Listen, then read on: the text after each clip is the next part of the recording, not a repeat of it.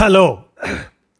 కానమోకు కథావచనం మోహనవచనం పరిజ్ఞాన హితబాండం శ్రోతలకు ఆహ్వానం నమస్కారం.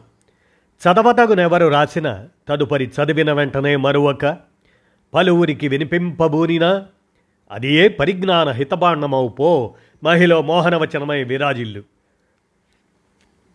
పరిజ్ఞాన హితబాండం లక్ష్యం ప్రతివారీ సమాచార హక్కు ఆస్ఫూర్తితోనే మార్చ్ ఇరవై ఏడు ప్రపంచ నాటక దినోత్సవం సందర్భంగా స్నేహ డెస్క్ సౌజన్యంతో ప్రపంచమే ఒక రంగస్థలం అనేటువంటి అంశాన్ని మీ కానమోకు కథ వచ్చిన శ్రోతలకు మీ కానమోకు స్వరంలో ఇప్పుడు వినిపిస్తాను వినండి.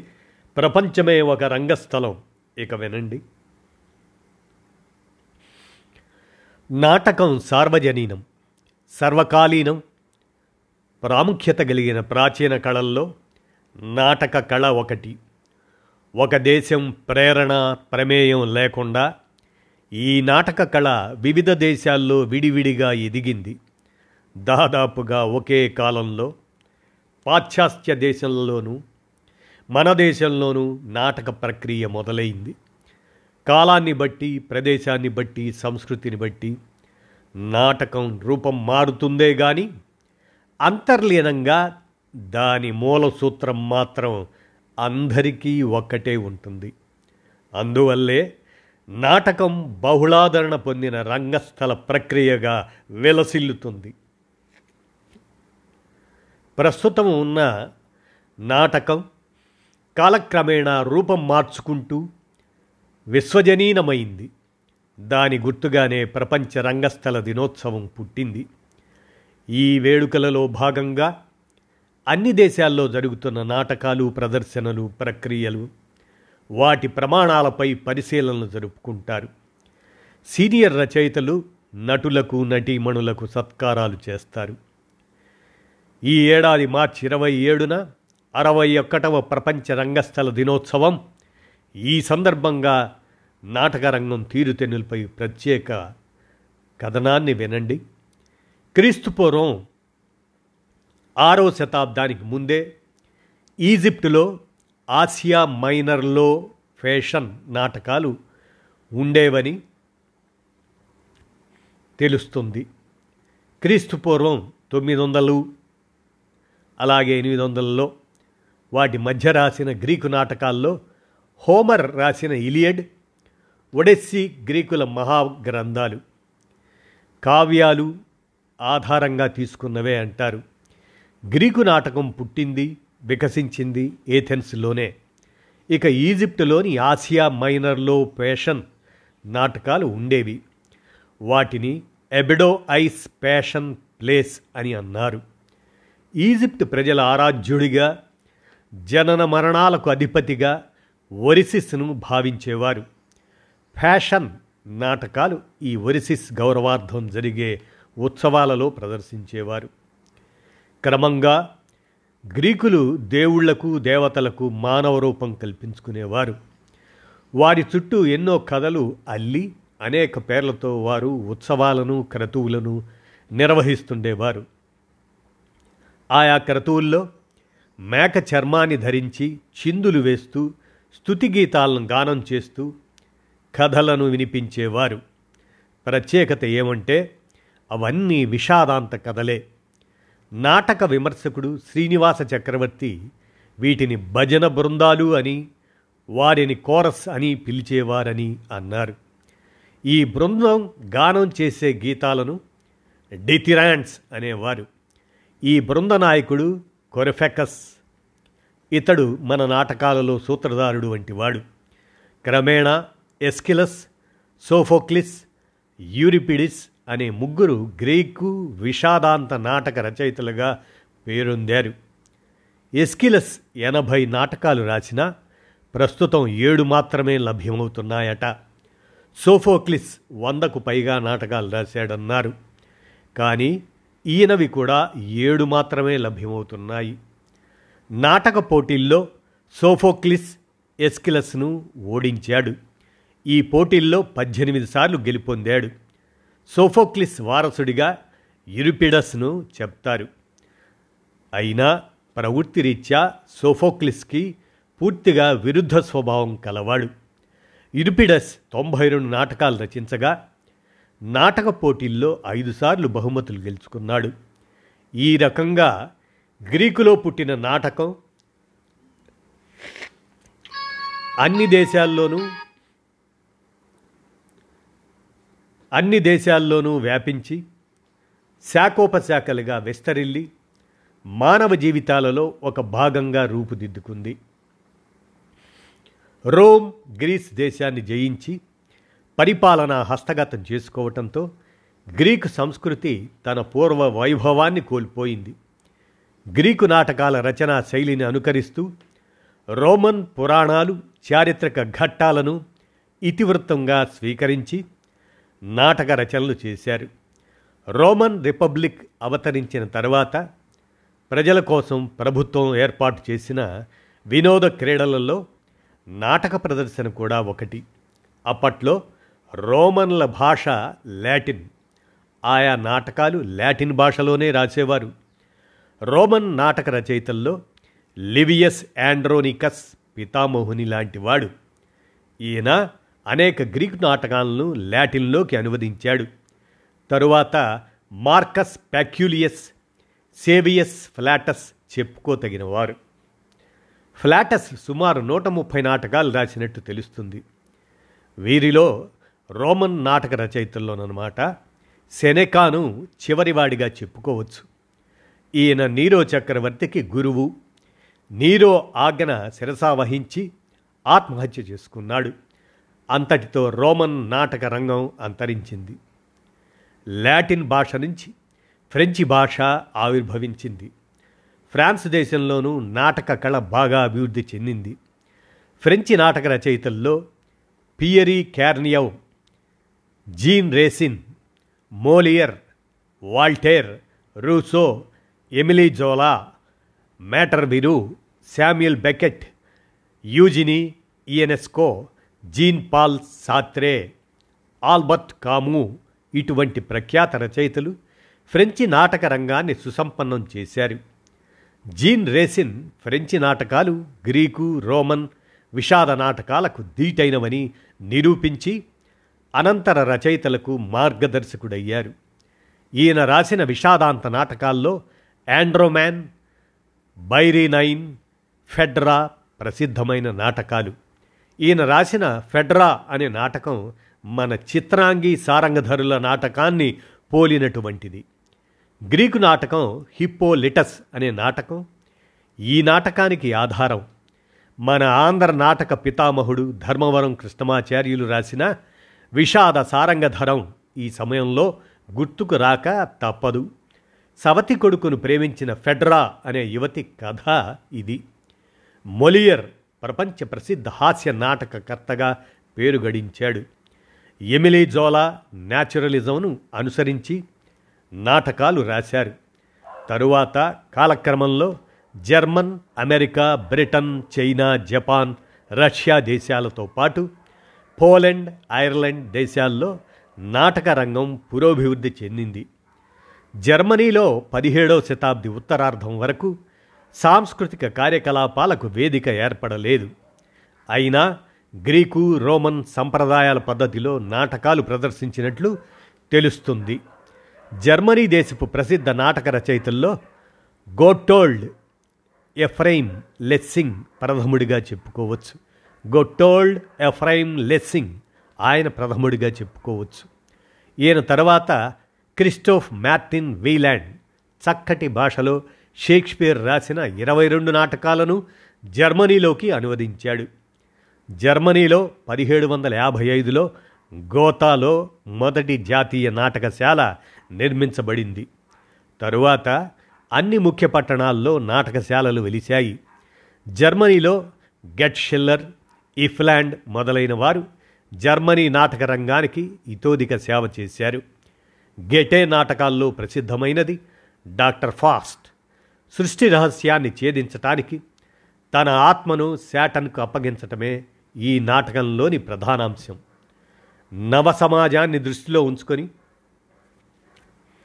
పంతొమ్మిది వందల ఏడులో స్థాపించిన మ్యూనిచ్ ఆర్ట్ థియేటర్లో రంగస్థల నిర్మాణాల్లో కొన్ని మార్పులు తీసుకొచ్చారు. రెయిన్హార్ట్ జర్మనీలో మరొక ప్రసిద్ధ నటుడు. నాటక ప్రదర్శనలో అన్ని శాఖల మీద పట్టు ఉండాలన్నది రెయిన్హార్ట్ విశ్వాసం. అమెరికాకు స్వాతంత్రం లభించిన తరువాతనే నాటక రంగంలో ఆశారేఖలు ప్రసరించాయి. అమెరికా నాటక రంగానికి ప్రఖ్యాతి తెచ్చిన వారిలో ఆర్థర్ మిల్లర్ సమకాలిక సమస్యలకు అత్యధిక ప్రాధాన్యమిచ్చిన రచయిత. The death of a salesman ఈయనకు సుస్థిర స్థానం సంపాదించి పెట్టింది. కొత్త ఒరవడిని సృష్టించిన వారిలో ఎల్మర్ రైస్ నీల్ సైమన్ ప్రముఖులు. రైస్ రాసిన ఆన్ ట్రయల్ సైమన్ మధ్యతరగతి మనస్తత్వాన్ని చిత్రీకరించిన యాడ్ కపుల్ చాప్టర్ టూ ఆయనకు పేరు తెచ్చాయి. బ్రిటన్లో నాటక రంగానికి సేవ చేసిన వారిలో ప్రథముడు షేక్స్పియర్. ఆయన సృష్టించిన పాత్రలు నేటికి జనసామాన్యంలో శాశ్వతంగా నిలిచిపోయాయి. ఆయన సమకాలీకులు బెన్ జాన్సన్ ఫ్లెచర్ వీరు కూడా నాటక రంగానికి ఎనలేని సేవ చేశారు. బెంజాన్సన్ రాసిన రాసిన వాల్పోన్ ది ఆల్ కెమిస్ట్ మొదలైన నాటకాల్లో సుప్రసిద్ధులు. ఈయనను ప్రభుత్వం ఆస్థాన కవిగా నియమించి ఉపకార వేతనం ఇచ్చింది. సోమర్సెట్ మామ్ కూడా పంతొమ్మిదవ శతాబ్దం చివరలో నాటక రచనకు పూనుకున్నాడు. లేడీ ఫెడరిక్ మిసెస్ డాట్ ఇటువంటి ఆహ్లాదకర నాటకాలు రచించాడు. పంతొమ్మిది వందల ఎనిమిదిలో మామ్ నాటక ఆ రాసిన నాటకాలు ఒకేసారి వెస్టెండ్ నాటక మందిరాల్లో ప్రదర్శించారు. The explorer the circle the constant wife మొదలైన మామ్ నాటకాలు ఒకేసారి వెస్టెండ్ నాటక మందిరాల్లో ప్రదర్శించారు. ఆంగ్ల నాటక రంగంలో ప్రయోగాత్మక నాటకాలు రాసిన వారిలో హెరాల్డ్ ప్రింటర్ ముఖ్యులు. ఈయన సుమారు పదిహేను నాటకాలు రచించారు. ప్రింటర్ నాటకాలు అబ్బర్డ్ శైలికి చెందినవి. The homecoming silence betrayal మొదలైనవి ముఖ్యమైనవి. ప్రింటర్కు రెండు వేల ఐదులో నోబెల్ బహుమతి లభించింది. చైనాలో పన్నెండు వందల ఎనభై నుంచి నాటక రంగం అభివృద్ధి చెందింది. ఈనాటికి చైనాలో పద్నాలుగో శతాబ్దపు సంప్రదాయ పద్ధతుల్లోనే నాటకాల్ని ప్రదర్శిస్తున్నారు. అలానే నడుస్తున్నాయి కూడా. పంతొమ్మిదవ శతాబ్దం రెండో భాగంలో పెకింగ్ ఒపేరా అనే నూతన సంగీత బాణిలో నాటక ప్రదర్శనలు ఆరంభమయ్యాయి. అది ఇప్పటికీ ప్రజాదరణ పొందుతుంది. లిటిల్ థియేటర్ ఉద్యమం పంతొమ్మిది వందల ఎనభై ఒకటి తర్వాత చైనాలో ప్రారంభమైంది. ఇది మన వీధి నాటకాల వంటిది. చైనాలో Jing Jiang Samuel Beckett Bertolt Brecht మొదలైన వారు ప్రముఖులు. జియాంగ్ రచనల్లో బెకెట్ బ్రెక్ట్ రచనా పోకడలు కనిపిస్తాయి. అధికార పార్టీ ఈయన రచనలను నిషేధించింది.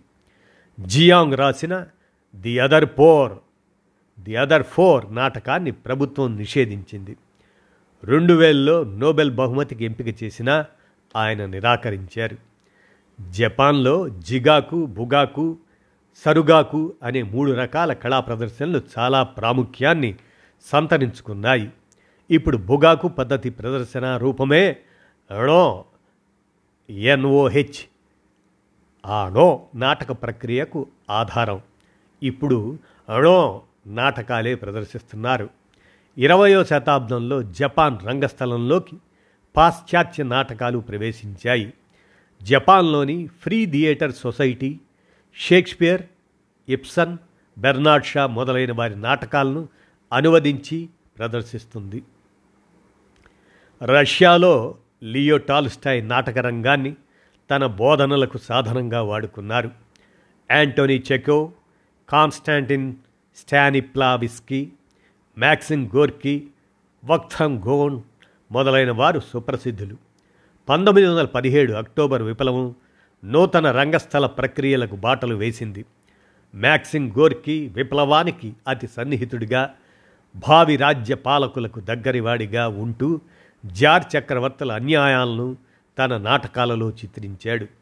ఇంకోవైపు ఎడ్రయో సోవియట్ ప్రభుత్వాన్ని వ్యతిరేకించే విమర్శకుడిగా పేరు పొందారు. ప్రవాసానికి కూడా వెళ్ళారు. స్టాలిన్ మరణం తర్వాత ఈయన నాటకాలు ప్రదర్శించబడ్డాయి. ఏది ఏమైనా మొదటి నుంచి కూడా రష్యాలో ప్రభుత్వం నాటక రంగాన్ని శాసించింది. పదిహేడు వందల అరవై నాలుగులో చివరి పోలెండ్ రాజు స్టానిస్లాస్ అగస్ట్ సోనియా టోవెస్కీ మొదటి పోలెండ్ పబ్లిక్ థియేటర్ను పదిహేడు వందల అరవై ఐదులో నిర్మించి దానికి నేషనల్ థియేటర్ అని పేరు పెట్టాడు. పదిహేడు వందల తొంభై ఒకటి నాటి వార్సా పోలెండ్ నాటక రంగానికి ప్రధాన బిందువుగా నిలిచింది. పోలెండ్ నాటక రంగంలో Tadeusz Kantor Grotowski Henryk Tomaszewski Jozef Szajna Slawomir మోజెక్లు స్థాపించిన నాటకశాలలు వారి రచనలను ప్రదర్శిస్తూ పేరు ప్రఖ్యాతులు పొందాయి.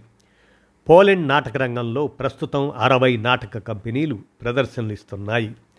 దాదాపు ఆరు వేల మంది సుశిక్షితులైన నటులు ఉన్నారు. వీటన్నింటికీ ప్రభుత్వం సబ్సిడీలు కల్పించింది. అక్కడ ఆరు నాటక విద్యా సంస్థలు ఉన్నాయి. ఇక్కడ నాటక రంగం క్రియాశీలకంగా ఉంది. ఇక ఐర్లాండ్ విషయానికి వస్తే ఐర్లాండ్లో పద్దెనిమిది వందల తొంభై ఎనిమిదిలో ఐరిష్ లిటరరీ థియేటర్ పేరుతో William Butler Yeats Lady Augusta Gregory George Moore Edward మార్టిన్లు స్థాపించారు. వీరు పద్దెనిమిది వందల తొంభై తొమ్మిది నుంచి పంతొమ్మిది వందల రెండు సంవత్సరాల మధ్య ఆ కాలంలో ఏడు నాటకాలను ప్రదర్శించడంలో ఐరిష్ నాటక రంగం ప్రారంభమైంది. ఐర్లాండ్ నాటక రంగంలో జాన్ మెల్లింగ్టన్ సింగ్స్ అనే సంచలన నాటక రచయిత రాసిన నాటకాలు ఇతర దేశాల్లోనూ ప్రాచుర్యం పొందాయి. సింగ్స్ రాసిన in the shadow of the glen అనే నాటకం వివాదాస్పద నాటకంగా పేరొందింది. దానికి కారణం పురుషాధిక్య ప్రపంచాన్ని నిరసించి పురుషుని దౌష్ట్యానికి అణచివేతకు గురైన భార్య అతని అహంకారాన్ని సహించలేదు. చివరకు అతనిపై తిరుగుబాటు చేసి మరొకరితో భార్య వెళ్ళిపోవటం అనేది ఇతివృత్తం. ఇది స్త్రీవాదానికి దగ్గరగా ఉంది. ఈయన రాసిన the playboy of the western world riders of the sea. The tinker's wedding అనే నాటకాలు కూడా వివాదాస్పద సంచలనాత్మకమైన నాటకాలుగా ప్రసిద్ధి చెందాయి. సెయిన్ ఒకాసి అనే నాటక రచయిత కూడా కమ్యూనిస్టు వామపక్ష భావజాల సిద్ధాంతాలకు ప్రభావితుడయ్యారు. ఒకాసి నాటకాలన్నీ వివాదాస్పదమైనవే. ఆయన సుమారు ఎనిమిది నాటకాలు ఆయన మరణానంతరం కూడా ప్రదర్శిస్తున్నారు. ఈయన నాటకాలు ప్రదర్శిస్తున్న యాబీ థియేటర్ ప్రపంచవ్యాప్తంగా ప్రసిద్ధి చెందింది. ప్రపంచ దేశాలలో నాటకరంగం నేటి వరకు అనేక ఉద్ధాన పతనాలను చవిచూచింది. అయినా నానాటికి ప్రయోగాలతో పరిపుష్టి చెంది కొత్త ప్రయోగాలు చేస్తూనే ఉంది. భారతీయ నాటక రంగం కూడా ప్రపంచ నాటక రంగంలోని పరిణామాలను సమ్మిళితం చేసుకుంటూ నూతన మార్గాలలో ప్రయాణిస్తుంది. తెలుగు రాష్ట్రాలు కూడా దీనికి అనుగుణంగానే పయనిస్తున్నాయి. వియన్నాలో ఇంటర్నేషనల్ థియేటర్ ఇన్స్టిట్యూట్ వారు పంతొమ్మిది వందల అరవై ఒకటిలో నిర్వహించిన తొమ్మిదవ ప్రపంచ కాంగ్రెస్లో ఆనాటి అధ్యక్షుడు ఆర్వి కివియా ప్రపంచ రంగస్థల దినోత్సవ ప్రతిపాదన చేశారు. సభ్యులందరూ ఆయన ప్రతిపాదనను అంగీకరించారు. ఆ తర్వాత ఏడాది అంటే పంతొమ్మిది వందల అరవై రెండులో ప్యారిస్లో జరిగిన రంగస్థల సమాఖ్యలో పూర్తి స్థాయిలో మార్చ్ ఇరవై ఏడవ తేదీన ఈ దినోత్సవం ప్రారంభమైంది. ఆ తర్వాత రంగస్థల దినోత్సవం ప్రపంచవ్యాప్తంగా విస్తరించి ఐక్యరాజ్య సమితి యునెస్కో వారి గుర్తింపు ప్రాధాన్యత సంతరించుకుంది. పంతొమ్మిది వందల అరవై రెండులో మొదటి ప్రపంచ రంగస్థల దినోత్సవ సందేశాన్ని జీన్ కాక్టే ఫ్రాన్స్ ఆయన అందించారు. ఏ కళారూపమైన ఆలోచనతో మొదలై సృజనాత్మకతతో ముగియాలి. అప్పుడే ఆ కళ దేశ భాషలు సంస్కృతి సంప్రదాయాలకు అతీతంగా నిలుస్తుంది. అంతర్జాతీయ సమస్యలను ప్రపంచ దేశాలకు ఏకీకృతంగా చూపించగలుగుతుంది. మూస పద్ధతిలో ప్రదర్శిస్తున్న నాటకాల పోకడలకు కొత్త బీజం వేస్తూ రచయితలు సామాజిక రాజకీయ సమస్యలను సార్వజనీనకంగా ఉన్న రచనల్లో సమగ్రంగా చూపించే ప్రయత్నం చేస్తున్నారు. ఇలాంటి నాటకాలను ప్రదర్శించడానికి ప్రయోక్తలు టెక్నీషియన్స్ ఎన్నో అధ్యయనాలు చేసి సంగీతంలోనూ లైటింగ్లోనూ పాత్రల ఫ్రీజింగ్ లాంటివి సాంకేతికంగా చూపిస్తున్నారు. ఇండియన్ పీపుల్స్ థియేటర్ అసోసియేషన్ పంతొమ్మిది వందల నలభై మూడులో దేశంలో ఆవిర్భవించింది. ఈ ఏడాదికి సరిగ్గా ఎనభై ఏళ్ళు. నాటి నుండి నేటి వరకు ప్రజలు కార్మికులు ఎదుర్కొంటున్న సమస్యలపై అనేక కళారూపాల ద్వారా ప్రదర్శనలు ఇవ్వడం జరుగుతుంది. సాంఘిక నాటకం ప్రారంభమైంది. ఇప్టా ద్వారానే వీరి కళారూపాలతో ప్రజలను కార్మికులను చైతన్యవంతం చేయటం జరిగింది జరుగుతుంది. తెలుగు సినిమా తొలినాళ్ళ నుంచే నాటకం ఎంతో ప్రభావం చూపింది. నాటకం చెప్పిన పాఠాల నుంచే సినిమాలు తయారయ్యాయి. నాటకం నుంచి వచ్చిన ఎందరో కళాకారులు తెలుగు తెరపై ఓ వెలుగు వెలిగారు. టాలీవుడ్ ప్రముఖులైన ఎన్టీ రామారావు అక్కినేని నాగేశ్వరరావు చిత్తూరు నాగయ్య ఎస్వి రంగారావు కోట శ్రీనివాసరావు జయప్రకాష్ రెడ్డి ఇలా ఎందరో గొప్ప నటులు రంగస్థలం నుంచి వచ్చిన వారే. అప్పట్లోనే కాదు ఇప్పుడు కూడా థియేటర్ అనుభవం కలిగిన నటులు టాలీవుడ్లో ఉత్తమ నటనను కనబరుస్తూ తమదైన శైలిలో దూసుకుపోతున్నారు. ప్రజల జీవితాల్లో విప్లవాత్మక మార్పులు తెచ్చిన నాటకరంగం నేడు కళ నేడు వెలవెళ్ళబోతూ ఉంది. అయినా ఇప్పటికీ నాటకాన్ని ఇష్టపడేవారు ఎందరో ఉన్నారు. నాటకం ద్వారా నేర్చుకున్న పాఠాలే ఎందరో కళాకారుల్ని వెండితెరపై స్టార్లను చేసింది. నాటకాంతం హీ సాహిత్యం అన్నాడు మహాకవి కాళిదాస్. అంటే అన్ని సాహిత్య ప్రక్రియలలోనూ చివరిగా స్పృశించవలసిన అంకం నాటకం అని అర్థం.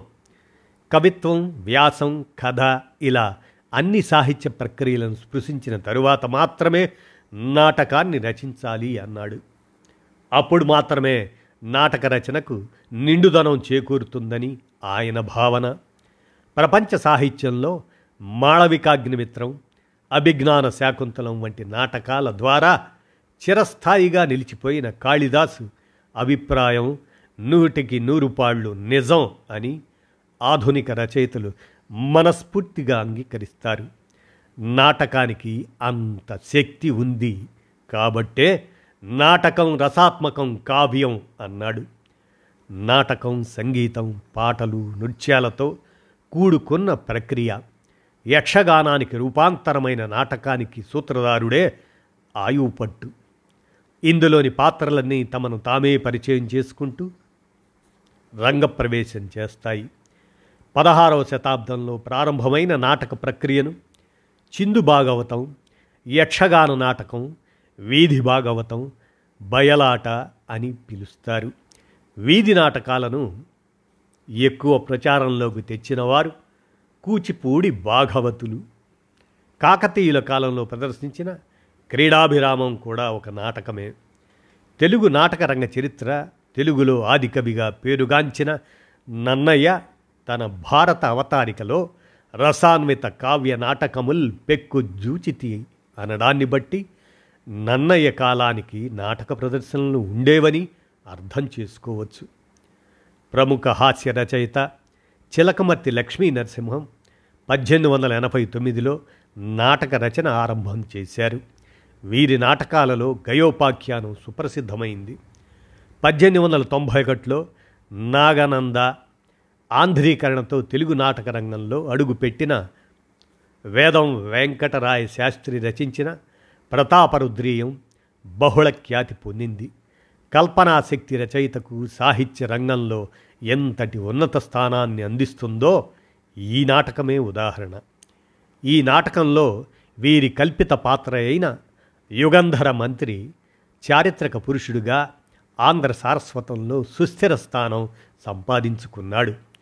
అట్లే పేరిగాడు విద్యానాథుడు చెకుముకు శాస్త్రి ఎల్లి మొదలగు పాత్రలు వీరి రచనా చమత్కారం వలన చిరస్మరణీయమైన పాత్రలుగా రూపొందారు.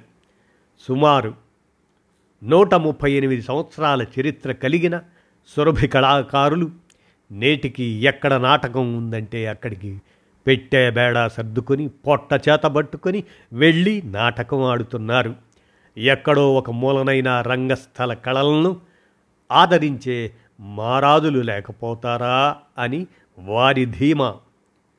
పద్దెనిమిది వందల ఎనభై ఏడులో ప్రకటితమైన గురజాడ అప్పారావు గారి కన్యాశుల్కం వ్యవహారిక భాషలో రచించబడ్డ అత్యుత్తమమైన నాటకం. పద్దెనిమిది వందల తొంభై రెండు ఆగస్టులో విజయనగరంలోని జగన్నాథ విలాసిని నాటక సమాజం వారు దీనిని ప్రథమంగా విజయవంతంగా ప్రదర్శించారు. వ్యవహారిక భాషలో ఓ కొత్త మలుపు తెచ్చిన నాటకం ఇది.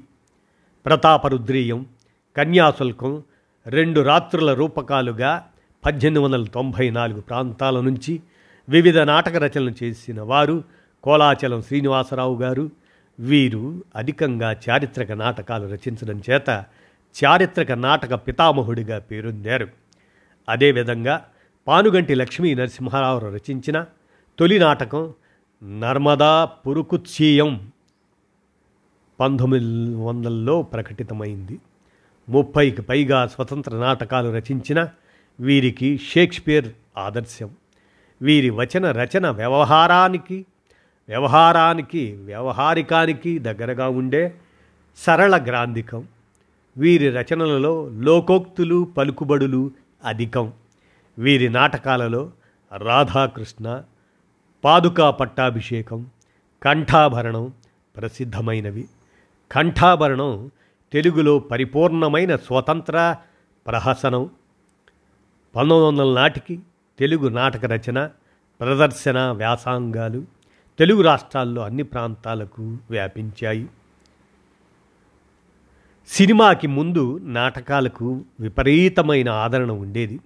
విలియం షేక్స్పియర్ వంటి ఆంగ్ల కవులు విషాదానికి హాస్యం జోడించి రచనలు చేశారు. ప్రస్తుతం నాటకాలు ఒకవైపు ప్రేక్షకుల ఆదరణ లేక మరోవైపు ప్రభుత్వాల నుంచి సరైన ప్రోత్సాహం లేక ఉనికిని కోల్పోతున్నాయి. కళాకారులు కూడా ఉపాధి లేక నానా అవస్థలు పడుతున్నారు. ప్రభుత్వాలు నాటకాలను ప్రోత్సహించాలి కళాకారులకు తగిన గౌరవం ఇవ్వాలి.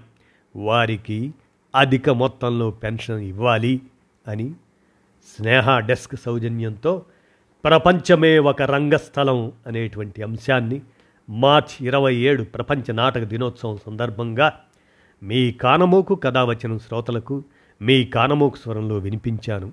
విన్నారుగా? ధన్యవాదాలు.